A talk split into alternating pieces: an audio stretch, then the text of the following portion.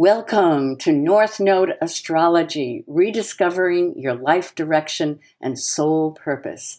My name is Elizabeth Spring, and we're going to be talking about the nodes, the planets, your transits, everything. I've been a professional astrologer and student of Carl Jung since 1991, and many years ago apprenticed with Steven Forrest and Alice Howell. This podcast is based on two of my books North Node Astrology, Rediscovering Your Life Direction and Soul Purpose, and Lifting the Veil, Becoming Your Own Best Astrologer, both on Amazon.com. This podcast is for newbies as well as seasoned students of astrology. And a side note, I didn't start writing my books until after my second Saturn return at age 59, so I'm a firm believer in fresh starts in life. I've also continued to write three more books since then. And you can find out how to set up an astrology reading with me through my website, elizabethspring.com. I can usually do a reading for you within a few days, and you can also find me on Facebook or my blog under North Node Astrology. So, welcome for today.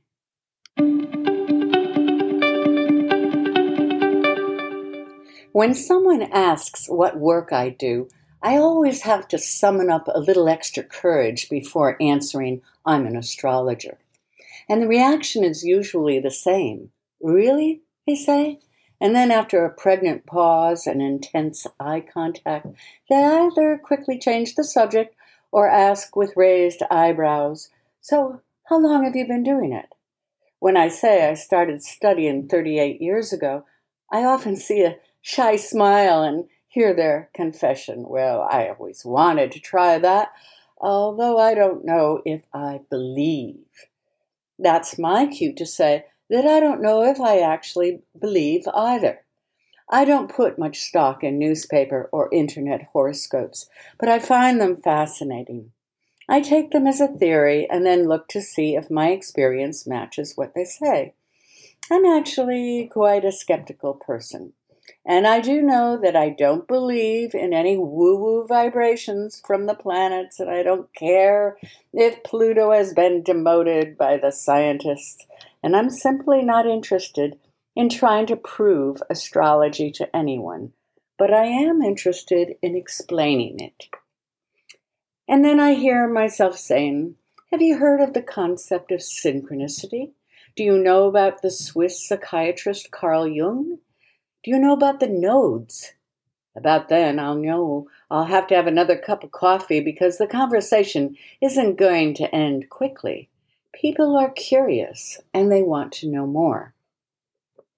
I can easily accept the hypothesis that astrology may not be verifiably true at all, and that the planets in the heavens are simply the names we give to deep psycho spiritual processes. But when astrology is, is dismissed glibly by people who have never experienced it, it's more than annoying. So, why does astrology work? It appears to be a richly symbolic language of the soul that defies reason. And it works, as I said before, not because of any woo woo vibrations of the planets, but for two reasons. One, because when we ask questions in a spirit of sincerity, I believe the universe conspires to show us answers if we listen well. It follows Jesus' law ask and ye shall receive. The second reason is because of the grace filled principle of synchronicity. The philosopher Plato and the late Swiss psychiatrist Carl Jung developed this theory of synchronicity, which literally means united time Syn means to unite, and chronos means of time.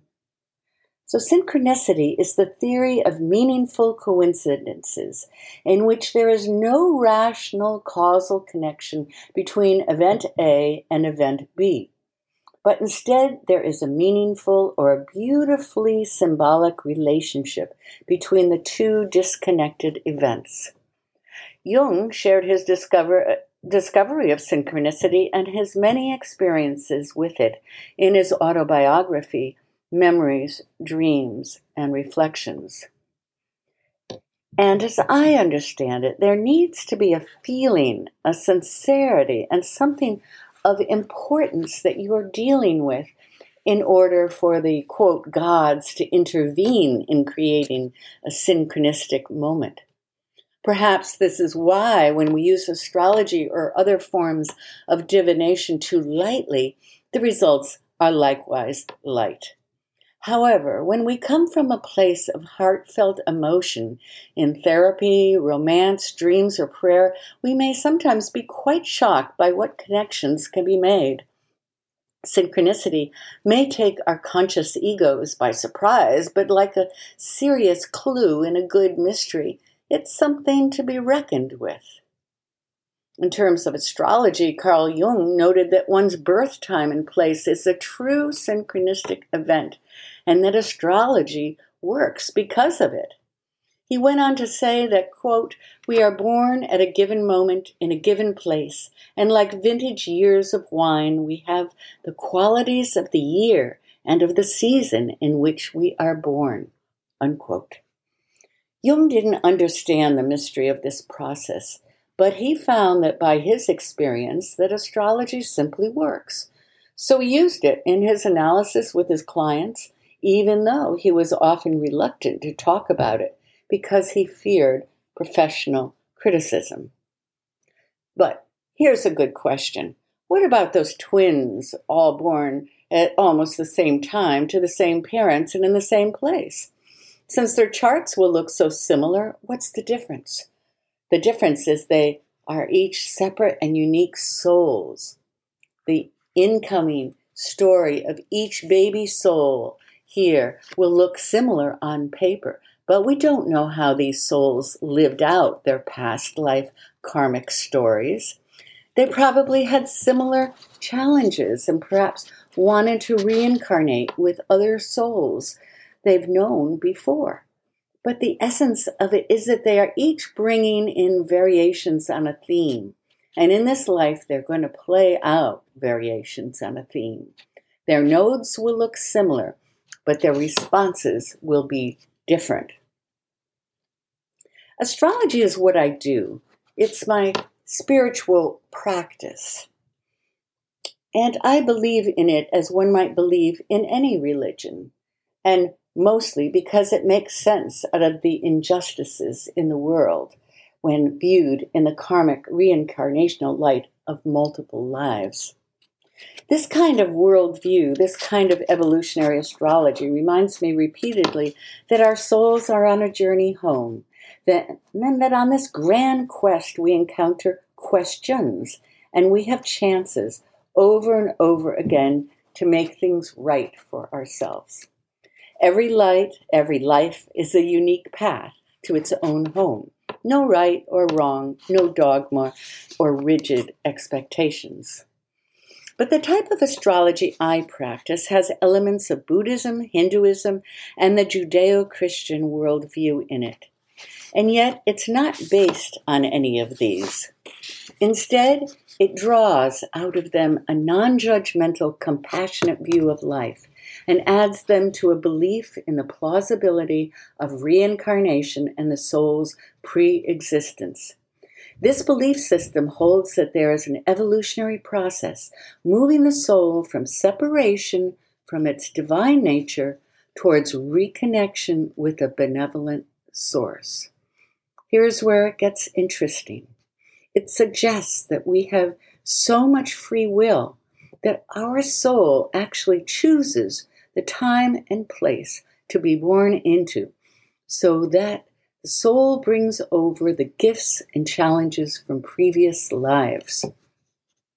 So, how does it all work? When an astrologer draws up a birth chart based on that very important birth time and place, it will show tendencies or probabilities, but it doesn't show destiny. We still have free will. Each choice and every attitude in life builds character, and character and fate are delightfully intertwined. Why delightful? Because if we believe in that formula of fate plus character equals destiny, then we can consciously work on our own character. Fate can throw us hard times, but we create our destiny by building our character in response to what life presents us with. We use our free will to continually make choices, and those choices are either conscious or unconscious and are based on what we know at the time. For me, I sense a plan of divine justice here and a cosmic pattern that affirms a meaningfulness and a divine dance between the macrocosm and the microcosm, between God and man, between heavens and earth. Astrology accepts the ancient occult saying, as above, so below, as within, so without. And so it presumes a relationship between the planets above and the earth below, between the numinous mind of God and the individual psyche within. When you look at your own chart, you'll see a psycho-spiritual description of yourself that transcends one life alone. Every planet in the chart is karmic. Karmic means habitual patterns and reflects the usual way you have of doing things, and it may continue over many lives. Some of our old habits serve you well, others seem to be troublemakers. So, negative karmic patterns are those reactive, knee jerk responses. They're your default patterns when you're not applying a lot of conscious willpower over a situation. That's the South Node. Karma is not all bad. In fact, just like all planets and the signs, they can be read in a positive and a negative manner. And your karma contains your gifts as well as your stubborn resistances. And that is held in the South Node. In a nutshell, karma is the law of cause and effect. But not all karma is obvious or linked in a fair and just manner in this one life. So the subject does get mysterious, but who doesn't love to attempt to understand a good mystery? Character, choice, and fate intertwine in mysterious ways, and my focus here is not to predict, but to help you explore all the possibilities in your chart.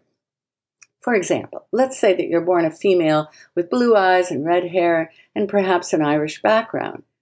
But it's also significant if your north node or sun in your birth chart is tightly aspecting Pluto.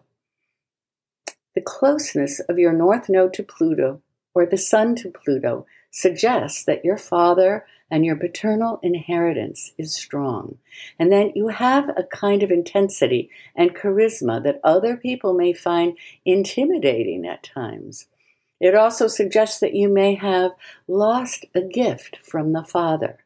He may have been absent to you in some way. Sun Pluto aspects suggest that there may be some contact with the underworld in your life and suggests that you're not going to shy away from the deep and sometimes taboo areas of life, but rather will be drawn to explore them in order to regain the gift. You'll want to understand the challenges that your father and grandfather had so that you can understand your family karmic inheritance and not act out urges unconsciously.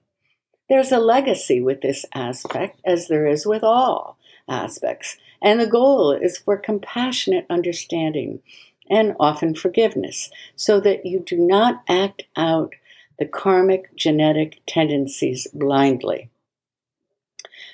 Now, because the planets don't cause anything to happen but merely reflect the climate of a particular time, we have free will in determining how we're going to play out the symbolism of our birth chart and the astrological weather of the transits. You can choose to play out your karma on what might be called a higher octave rather than a lower octave.